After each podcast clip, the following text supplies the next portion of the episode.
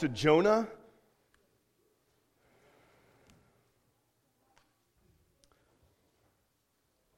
Everything seems a little muffled to me today. My allergies have been bothering me. When the sun came out and all the beauty and the warmth, all I was thinking was, let it rain. Where are the clouds? Let the pollen go away. So it's raining because of me, probably. So we're in Jonah. Last week we began the book of Jonah. One thing I said is that Jonah is like an onion. There are many layers to this book. Jonah is about God's sovereignty and how he uses creation to accomplish his purposes. It's about unbelievers coming to faith. It's about a rebellious prophet named Jonah. Now, Jonah, he's this interesting prophet. He's not like other prophets. Rather than obeying God, like all the other prophets do, he disobeys God and does the exact opposite of what he wants him to do. God calls Jonah to go to Nineveh to preach the gospel. Jonah says no. He goes in the opposite direction. See, the Ninevites are basically a terrorist nation, and Jonah does not believe they should have the opportunity to be saved. So Jonah has jumped on a boat in order to escape doing God's will. And what we saw last week is that God's not going to let Jonah off the hook that easy. So God throws a storm at Jonah's plans, and now he's trapped on the sea with the sailors. And what we're going to see is that these storms that God brings into our lives are not some divine temper tantrum because God didn't get things to go his way, but they're an act of mercy. God is going to use the storm as a means of beginning to arrest Jonah's heart. And what we're also going to see is that Jonah uses this storm, or God uses this storm, in his sovereignty and is going to use it for the good of the sailors. And so that's where we come in on this scene. We're on a boat, we have the sailors, we have Jonah, there's a giant storm, and they're trying to figure out, what do we do? And so if you have your Bibles, we're in chapter 1. I'm going to invite you to stand. We stand here at the reading of God's Word. We do so because we believe God's Word comes from God, inspired by Him, with His full authority for the purpose of equipping and encouraging the saints. And so we stand as a way of honoring our God and King. Chapter 1, verse 7. And they said to one another, "Come, let us cast lots that we may know on whose account this evil has come upon us." So they cast lots, and the lot fell on Jonah. Then they said to him, "Tell us on whose account this evil has come upon us. What is your occupation? And where do you come from? What is your country? What are your people? And what people are you?" And he said to them, "I am a Hebrew, and I fear the Lord, the God of heaven, who made the sea and the dry land." Then the men were exceedingly afraid and said to him, "What is this that you have done?" For the men knew that he was fleeing from the presence of the Lord, because he had told them. Then they said to him, "What shall we do to you that the sea may quiet down for us?" For the sea grew more and more tempestuous. He said to them, "Pick me up and hurl me into the sea. Then the sea will quiet down for you. For I know it is because of me that this great tempest has come upon you." Nevertheless, the men rowed hard to get back to dry land, but they could not. For the sea grew more and more tempestuous against them. Therefore they called out to the Lord, "O Lord, let us not perish for this man's life, and lay not on us innocent blood. For you, O Lord, have done as it pleased you." So they picked up Jonah and hurled him into the sea, and the sea ceased from its raging. Then the men feared the Lord exceedingly, and they offered a sacrifice to the Lord and made vows. Let me pray. Our Father, we come to you now. Lord, we thank you for this text, and I pray that as we dig into it today, that your Spirit gives us wisdom, gives us understanding, that we might see, God, how you use this storm, this rebellion of Jonah for the good of these sailors, that we would ultimately see how the death of Jonah brings about the salvation of these sailors, and Lord, how ultimately the story points us to you, to your Son, Jesus. God, may we see this. May we be encouraged. May we be emboldened by this text. And may we desire to share the gospel more and more as well.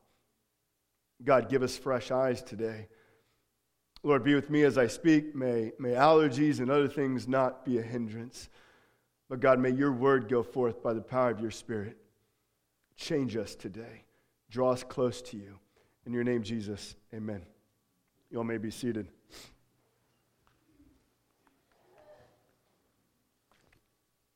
So we're going to make our way kind of through the text. Several points that we'll walk our way through. Number one, we see there is only one God and all humanity stands before him. Let me show how we get there. The scene begins with the sailors realizing that this is no normal storm. They reckon the storm is a result of a God who is angry, and therefore they're going to cast lots to figure out who the guilty person is. Which person made a God mad that has brought this storm upon them? And it just so happens that Jonah is the guilty one. Now, the casting of lots would be like throwing dice, and they would be white and black. If it showed up black, then that would be, they decided the dice would show who the guilty person was. So as they threw the dice, they were white for everyone else, but for Jonah, they come up black. Now, in Proverbs 16:33, we read this. The lot is cast into the lap, but its every decision is from the Lord. And so just even at the beginning here, and we've made comments last week, and we'll make comments as we go throughout this whole series, that God is in control of everything in this story. God is actually using Jonah's rebellion of going to bring salvation to these sailors. So as Jonah's running from God, disobeying God, God's not out of control here. For even the casting of this dice is going to reveal to the sailors where the problem is coming from, and then, of course, what the solution will be. So in verse 8, the sailors bombard Jonah with a series of questions. What's your job? Where do you come from? What people do you belong to? Now, these are not questions of introduction. They're not actually interested in Jonah. They're not wondering, hey, this could be a cool guy. Maybe we want to hang out with him. No, they're not introduction, but they're interrogation. They're trying to figure out, at this time, people all believed in local deities. And so they're trying to figure out, where does this guy come from? What deity has he made mad? Because once we know that, we'll know how to appease this God. And so Jonah responds by playing the game, two truths and a lie. Have you ever seen that game? You know what we're talking about? So he says, well, I'm a Hebrew. I fear the Lord, Yahweh, and the Lord is the one who made the sea and the dry land, meaning all of creation. So which one is the lie?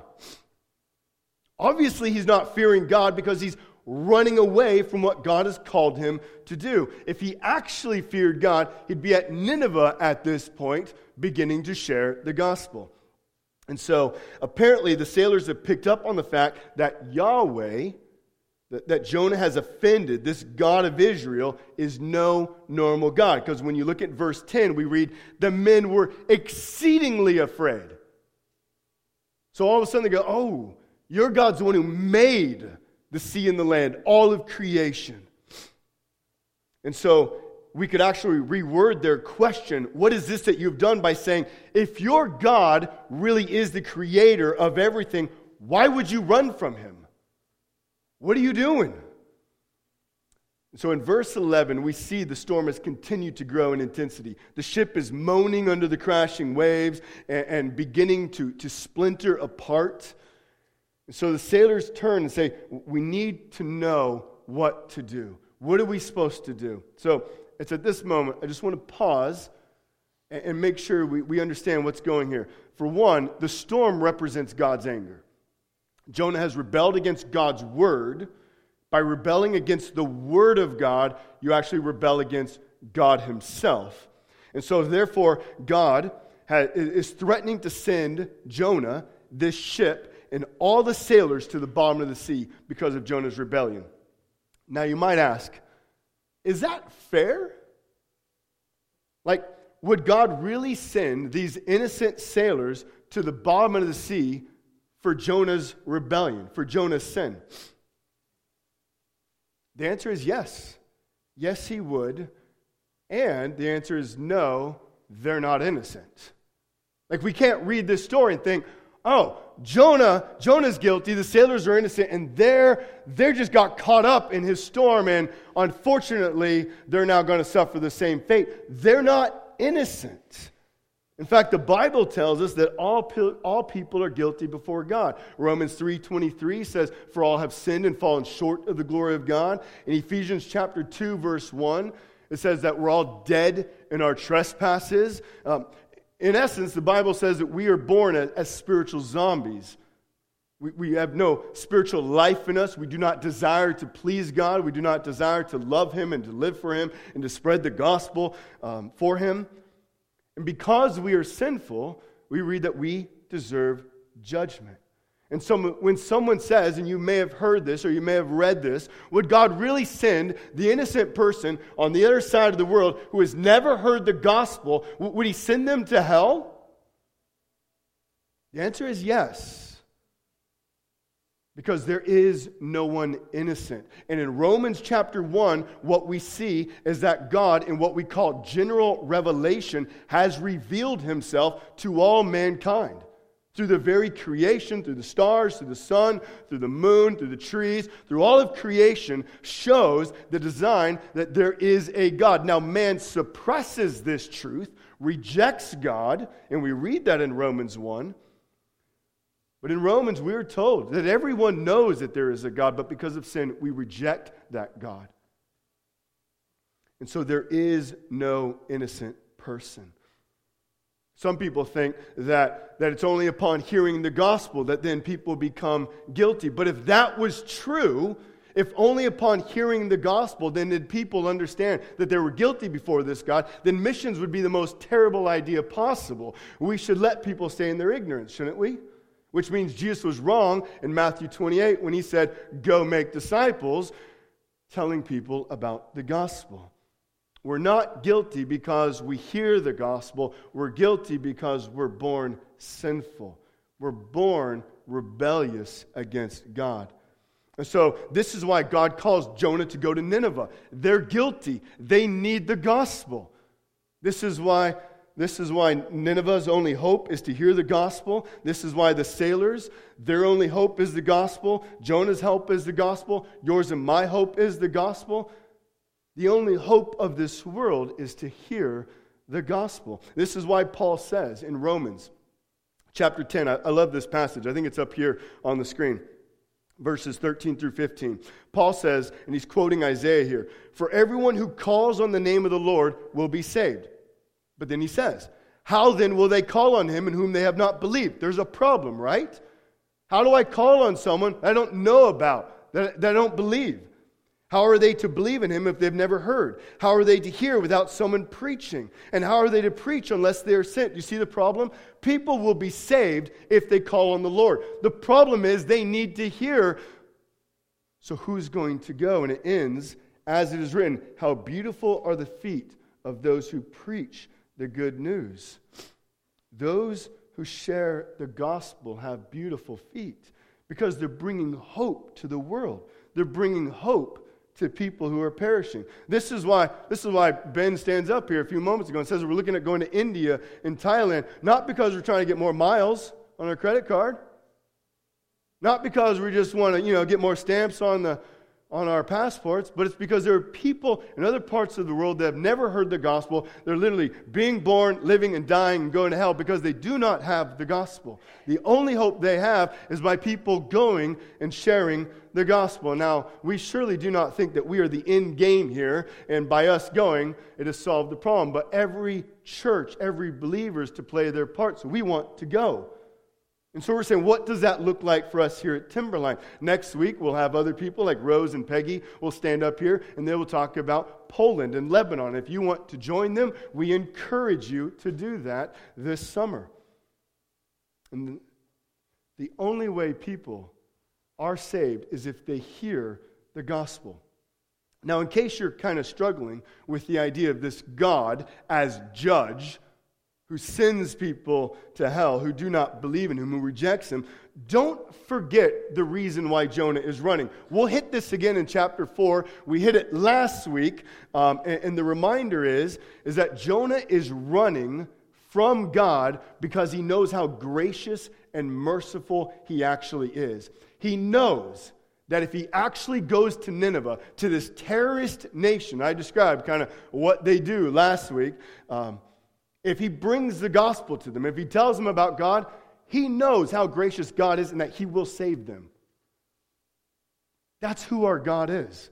He loves to save. So there's people who say, you know, the God of the Old Testament is just really angry and wrathful. We actually have a prophet who wants to run from doing God's will because of the opposite truth, that our God is so gracious, so loving, that he wants to see people come to know him. An underlying theme in all this book of Jonah is that God's sovereignty is saving people who are perishing. And we're going to see that today. And we'll see that in chapter 3 in 2 weeks when we look at Nineveh. But never forget, our God, the God of Israel, Yahweh, the God of this book, loves to save. And so then what do we do? How are we to remove ourselves from this wrath, from his wrath, if we are all sinful? In verse 11, that's what the sailors are literally asking. What shall we do to you that the sea may quiet down for us? So look at Jonah's response in verse 12. Pick me up, hurl me into the sea. Does that sound like a good response? Now think about it. If you're walking with someone right now and you're sharing the gospel with them and they say, man, what do I need to do? Is that our response? Well, throw someone overboard. Wouldn't we say repent?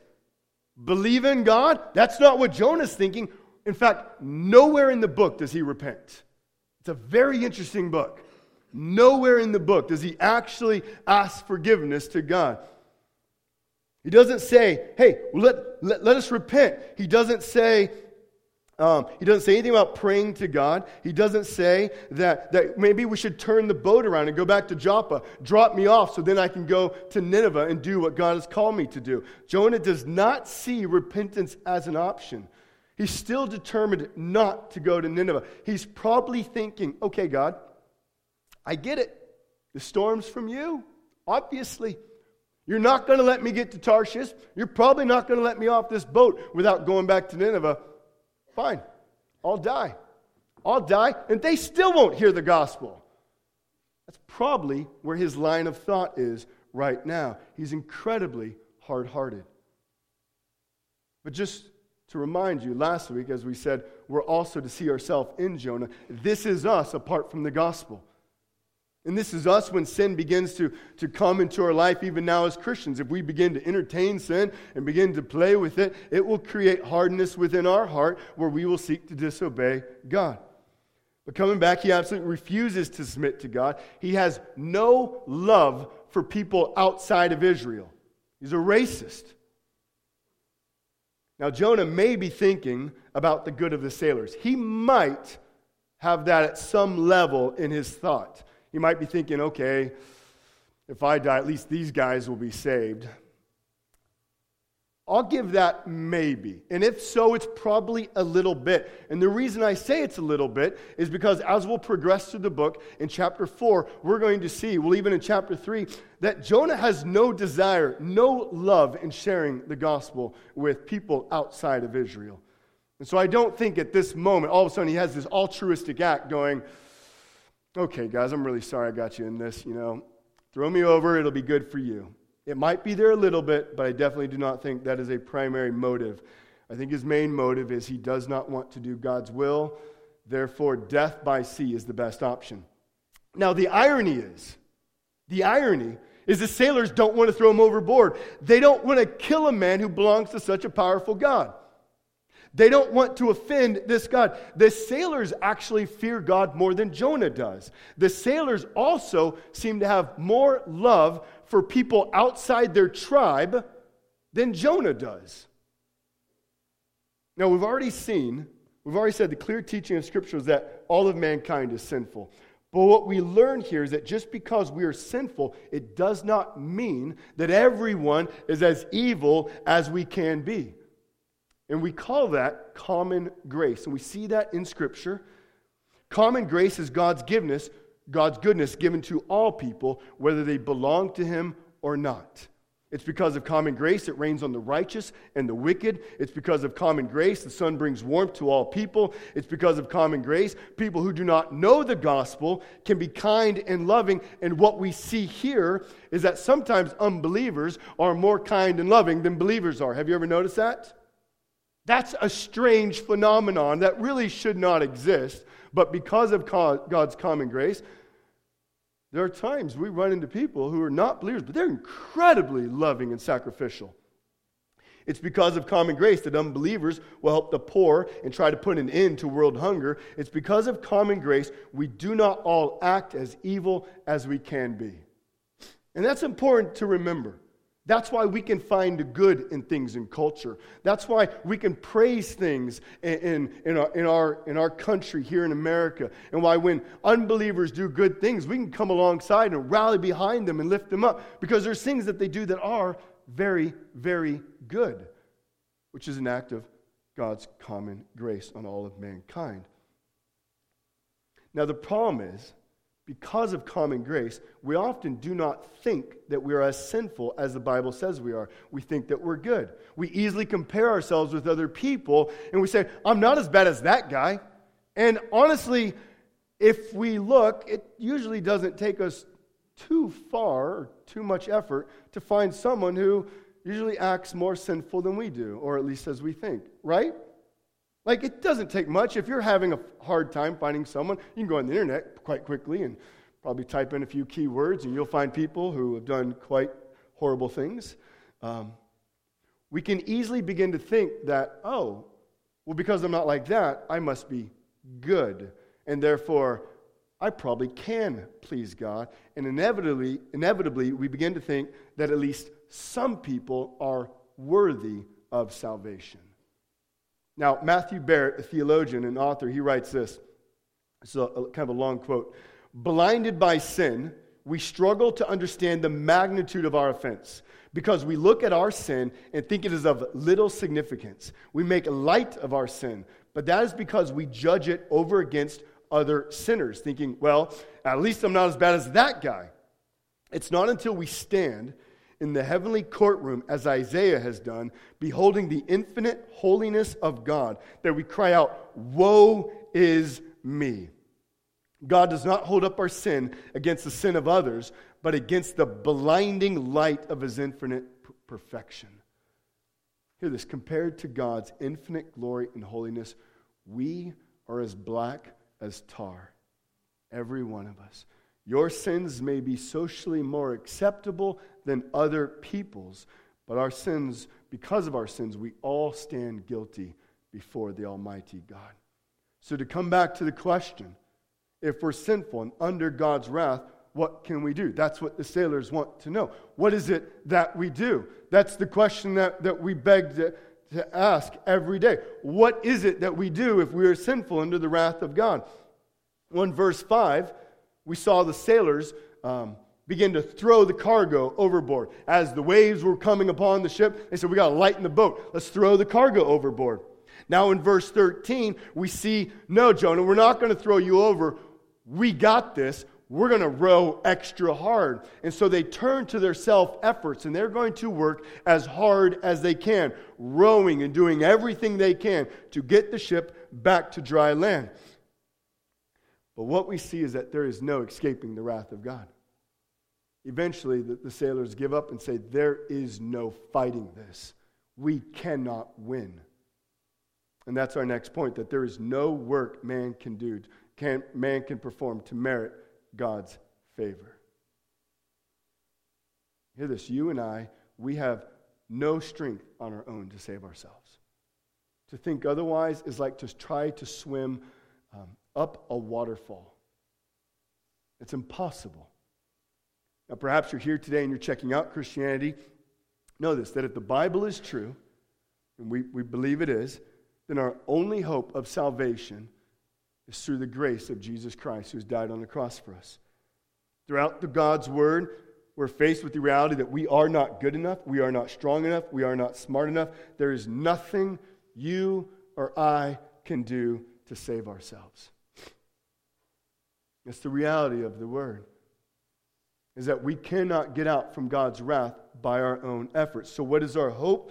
The next point is only through the death of a substitute can we be saved. So in verse 14, we see the sailors have come to the conclusion that they cannot save themselves, so they cry out, Lord. Now notice, when you read the word Lord, and the word Lord is in all capitals in your Bibles, it's the word Yahweh. That's the covenant name given to Israel. That's God's name given to Israel, showing relationship between him and his people. So the sailors are now using the special name that God has given his people to have, and they're using that now as they call upon God. So they're saying Yahweh, and they're going to cry out and say, O Yahweh, let us not perish for this man's life, and lay not on us innocent blood. For you, O Yahweh, O Lord, have done as it pleased you. So they are completely turning from any other deity at this moment. They've realized no other God has been able to help them, no self-effort. They're only focusing on one God. They're using God's covenantal name. And then they pick Jonah up and they hurl him over the side of the boat. In verse 15, we read that instantly the storm stops raging. The winds die down, the waves calm down, and there's silence, there's peace. The waters have become like glass, like that kind that you love to water ski on, if you've ever water skied. Now just imagine the eerie silence that had to be on that ship at that moment. I mean, you go from storm, from the creaking and cracking of the boat, the moaning of the sails, to absolutely nothing. So what do the sailors do? Verse 16, they feared the Lord. They offered sacrifices and vows to him. Notice, they fear the Lord exceedingly. What does that tell you? They're more afraid now than when they were in the storm. You get that? The storm's gone. What are they afraid of now? Yahweh. When we talk to this God, he has the power to calm everything at a moment. They've never worshiped such a God. They've never known such a God. They've never been in the presence of such a God and seen such power. So now they're in great fear and reverence, and so they make sacrifices and vows. You know, it's important to see these sacrifices and these prayers and these vows, they come after the storm, not before the storm. If it's before the storm, it could easily be like a foxhole prayer, right?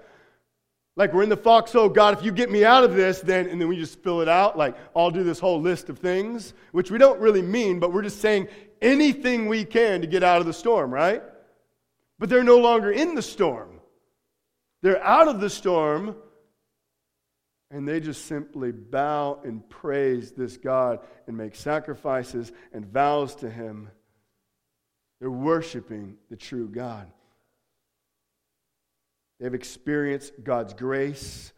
God has used Jonah's rebellion to save these sailors. The irony in all of this is that Jonah ran from God because he didn't want to give the gospel to pagans, to those outside of Israel.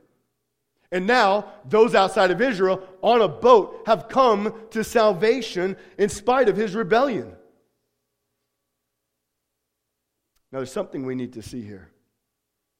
By Jonah's death, God's wrath was satisfied, and the sailors came to salvation. That's what we're to see. When we see the giving of sacrifices, the making of vows, that is terminology used in God's word for they're worshiping now the one true God. They've turned from their ways. They've now experienced salvation.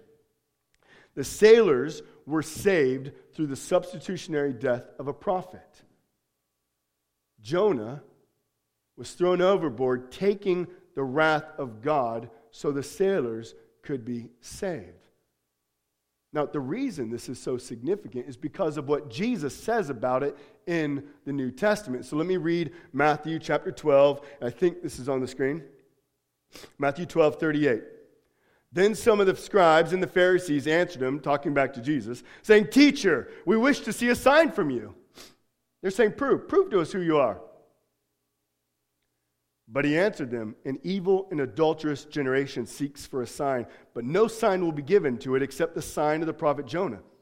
For just as Jonah was 3 days and 3 nights in the belly of the great fish, so will the Son of Man be 3 days and 3 nights in the heart of the earth.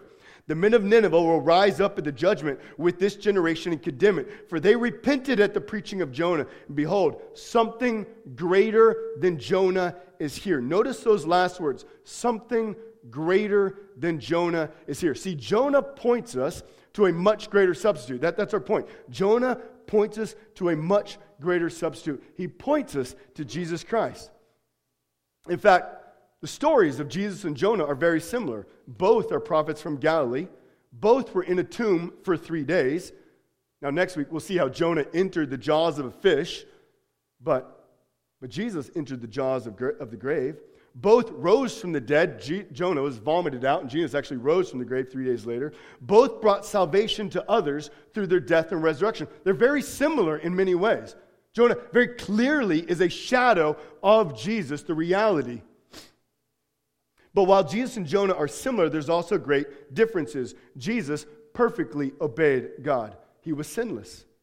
He was not running from God like Jonah was. Jesus, for the joy set before him, willingly died for the good of others, whereas Jonah's death was an act of rebellion. Jesus actually rose from the dead, conquering sin, death, and Satan. Jonah was more vomited out by God's command, which is more disgusting. Jesus' death did not bring about temporary relief from a storm, but brought eternal relief from God's wrath for all who will believe. And so how is it then that Jesus was able to satisfy all of God's wrath? It's because he's not just a man, but he's the God-man. He's the Son of God. In fact, in the New Testament, we read of another story where some guys are on a boat and they get caught in a storm and they all start freaking out. And just like Jonah, Jesus had fallen asleep. So the disciples come to Jesus and they wake him up and they say, "Don't you care that we're dying?" Which is very similar to the captain, which we saw last week, comes to Jonah and wakes him up. "What are you doing sleeping?" But when Jesus wakes up, he stands and he simply says, "Peace, be still," and instantly at his voice, the waves and the winds die down. And why? Because Jesus is God. Jesus is the Son of God, the Creator. See, it took Jesus being both God and man, so he'd come to earth and die on a cross as our substitute, so he could actually stand in your place, in my place. But only because he's God could he actually absorb the full wrath of God that we deserve. See, other religions are all about what we must do to earn salvation. Christianity is about God sending his Son to do what we could not do. See, Jesus became like us so that by faith in him, we could become like him. Hear this. A God who sacrifices himself for the good of others is a God we can trust and love. There is no other religion where you have the God who sacrifices himself for his creation. But in Christianity, we have God sends his Son as a substitute so that we could be saved. That's a God we can trust. He says, "You can't come to me, so I come to you, and I will make that possible." This is the gospel. This is what our neighbors need to hear in Thurston County. It's what people in India, in Lebanon, in Thailand, in Poland, and so many other parts of the world need to hear. They will not be saved because we feed the poor and perform other social justice acts. Now, I'm not saying we should not do things like that. Don't hear that. I'm not saying that we should not, in very helpful ways, come alongside those who are hurting and poor and do acts of kindness for them. We should be known for our love, but the most loving thing we can do is to actually give the gospel, because it's only through evangelism, the verbal proclamation that God has sent his Son to be our substitute, that people can be forgiven. It's only through that. Our actions are good. They are good. They are necessary. They're a way we demonstrate our faith. But our actions do not communicate a substitutionary death of Jesus Christ on a cross, who then 3 days later rose again. They can't perform that. That's what our words are for. It's only through the giving of the gospel can people be saved. An Englishman I read this illustration. I'd heard it before, and I came across it again the other day. An Englishman bought a Rolls Royce. I feel like I'm having a hard time talking because of allergies today. Like, everything in my head sounds very, very different. Do you know when that happens? Everything's very different. Okay, so there's a guy, an Englishman, he buys a Rolls Royce, and it's advertised as the car that will never break down. So he drives it, and after a long time driving, and he's far away from everyone, it actually breaks down. So he calls Rolls Royce and says, "Hey, the car you sold me has broke down." Well, shortly thereafter, a helicopter actually arrives with the mechanic on board. They come, he fixes the car, gets the man going back on his way. Now, about 3 weeks later, the man has been waiting to see this bill that's going to come. And imagine it's kind of steep, with the helicopter bill and everything. And he doesn't receive anything, so he calls Rolls-Royce and he's like, "Hey,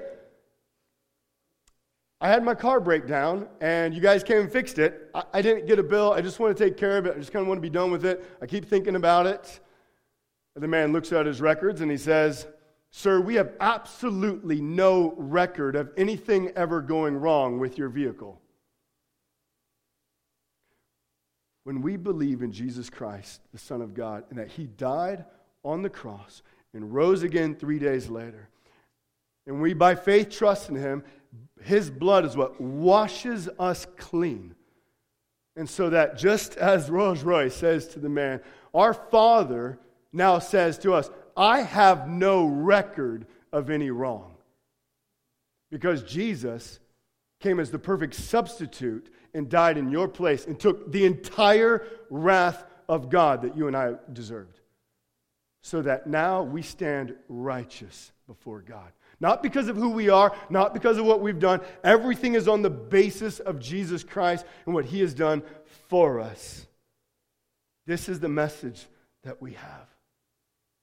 This is the message that we've been entrusted with, so that with great joy and with great honor, we get to share it with others. If we remain quiet, we're really no different than Jonah, asleep on the boat while the sailors are scurrying around trying to figure out, what are we supposed to do? Hear this, the world is anxious. People are looking for meaning. They're looking for purpose, and they will spend everything they have to achieve it. They will give everything looking for hope. We have the hope of the world. We have the gospel that will set their hearts and their minds and their souls at peace. We have the hope of the world that if they believe, they're washed clean. And the good news is it's free. They don't have to earn it. There's nothing they need to do but simply trust in it. Now think about this. If the story of Jonah is a shadow of the gospel of Jesus Christ, meaning it's pointing to it, it's not the same, it's lesser. Just as when the sun begins to rise and you see shadows, it points to you of a greater reality. The shadow of a tree is not as great as the tree. If you run into the shadow, it doesn't hurt, right? Try it. Doesn't hurt. You run into the tree, the reality, you will feel the reality. So Jonah is the shadow pointing to the reality.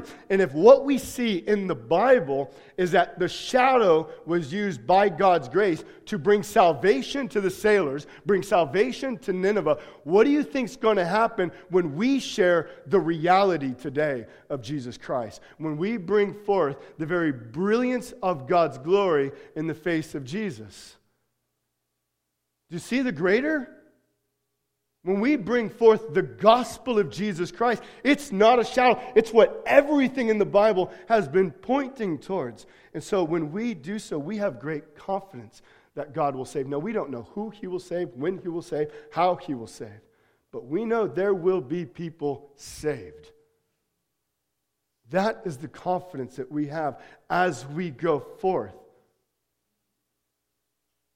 How much more will people be saved when they see and when they hear of the gospel of Jesus Christ as our perfect substitute? So I want to close just three things. One, if you've not trusted in Jesus, I urge you to do so today. If you're here and you're checking this out, or you've been apart for a long time, and maybe you're here and you've been wrestling with things, and you've been striving like the sailors have, trying to do things on your own. Or maybe you're like the sailors, and you got caught up in a storm of someone else, which has now brought you here. And God is using all of those circumstances in your life so that you would hear the gospel and believe today. I encourage you to believe the gospel. To trust in Jesus Christ as your Lord and Savior. Now, if you are a believer, then I want to ask you to think of someone God has placed in your life who you know needs the gospel. Think local. Who's in your life that you know needs the gospel? I encourage you, we have spots at the bottom of your kind of worship guide there where you can respond. I encourage you, write down the name. Write down whoever just God places on your heart. This person needs the gospel. And then I just want to ask you, what's keeping you from sharing the gospel from him? Remember, our God loves to save. He loves to. He's full of grace and mercy and steadfast love. I encourage you to go to that person this week and say, hey, can I share with you about Jesus Christ? Now, I know that sounds scary, and it sounds like, man, how am I actually supposed to do that? But I encourage you, we have the reality that we're sharing, the gospel of Jesus, not even a shadow how great that was. Let us go with boldness. Let us go with joy. Let us go with hope and the confidence that we see our God loves to save. Now, I make no promises. The Scripture makes no promise that every person that you share the gospel will with believe. But I think we're called to go because Jesus has called us to. And if we've tasted this joy, if we've tasted this gospel, if we know that there is hope in Jesus alone, how could we not share him? And so I ask you, who has God placed you? What has kept you? And share the gospel this week. Just put it all on the line. It's eternity that's at stake. And share the gospel and let the chips fall where they will. So that's two things now. Number three. Last question. This is directed towards if you're a believer. Are you willing to go? I think we're supposed to wrestle with that here in Jonah. Are you willing to go? If God calls you, are you willing to go? If he calls you to leave Thurston County, maybe another part of the United States. Chris has talked a lot about Utah, and it's an entirely unreached area in many ways there. Or maybe it's to Lebanon, India, Thailand. Maybe it's to other parts that we haven't even thought about yet. Are you willing? And wrestle with that. Don't give the Jesus answer. Of course I'm willing to go, Jesus, wherever you want me to. Like, actually think about it. The fact that you probably haven't gone, and if you've never gone on a mission trip, might be an indicator that maybe you're not. I just throw that out there because I think most people within church today haven't really wrestled with it. They kind of think that if we're supposed to go, God will bring neon lights and force us to go. And that's cool when that happens, but I don't think it's always like that. I ask you, are you willing to go? Are you willing to give up all that God has given us here in wherever you live, to go to other parts of the world to give the gospel that need to hear of the substitutionary death of Jesus? If they do not hear that message, they will not go to heaven. One way to wrestle with that is, will you be willing to go short-term mission? Will you be willing just to go for a short mission of a week, of 10 days, or 2 weeks, maybe a month, or several months? We can find many types of trips like that. And just simply begin to go, God, are you doing anything in me? God, would you have me go? I just ask you to wrestle with that. Now, maybe you're saying, look, I know because of certain reasons I'm not able to. And there are many other ways that we can partner with overseas missions, through prayer, through finances. There's many, many ways. The important thing is how are we going, or how are we supporting? And it's not by default we should all go in the support mode. Some of us, he's actually calling to go. And so I just simply urge you, will you wrestle with that? And so what I really want you to do is write out a whole prayer, and I encourage you to do that later today. Just take time, just write out a prayer about who you're praying for and about would you be willing to go. And if you're not willing to go, God, I'm not willing to go. I do not want to go. God, I think that's a problem.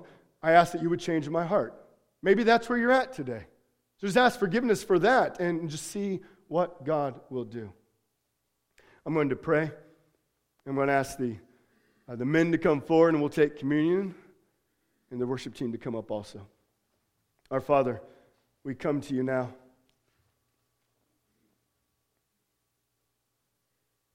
God, I thank you for this message of Jonah, that we see through the substitutionary death of a prophet that there is salvation. And God, how sweet it is that actually points us to the much greater prophet, the perfect substitutionary prophet, Jesus Christ. God, we thank you that you have sent your Son. God, may we know your Son Jesus today. I pray that everyone here has trusted in you, and if they have not, I pray that we will. Lord, and I pray, may we go out this week in boldness, not because of who we are, but because of who you are. You are a God full of grace and mercy and steadfast love, and you love to say, may we just share the gospel. And God, I pray that you will send us. I pray that you will use Timberline as a great sending church for short and long-term missions. Because to God, there is nothing else worth sacrificing for than your gospel. God, we thank you. In your name, Jesus, amen.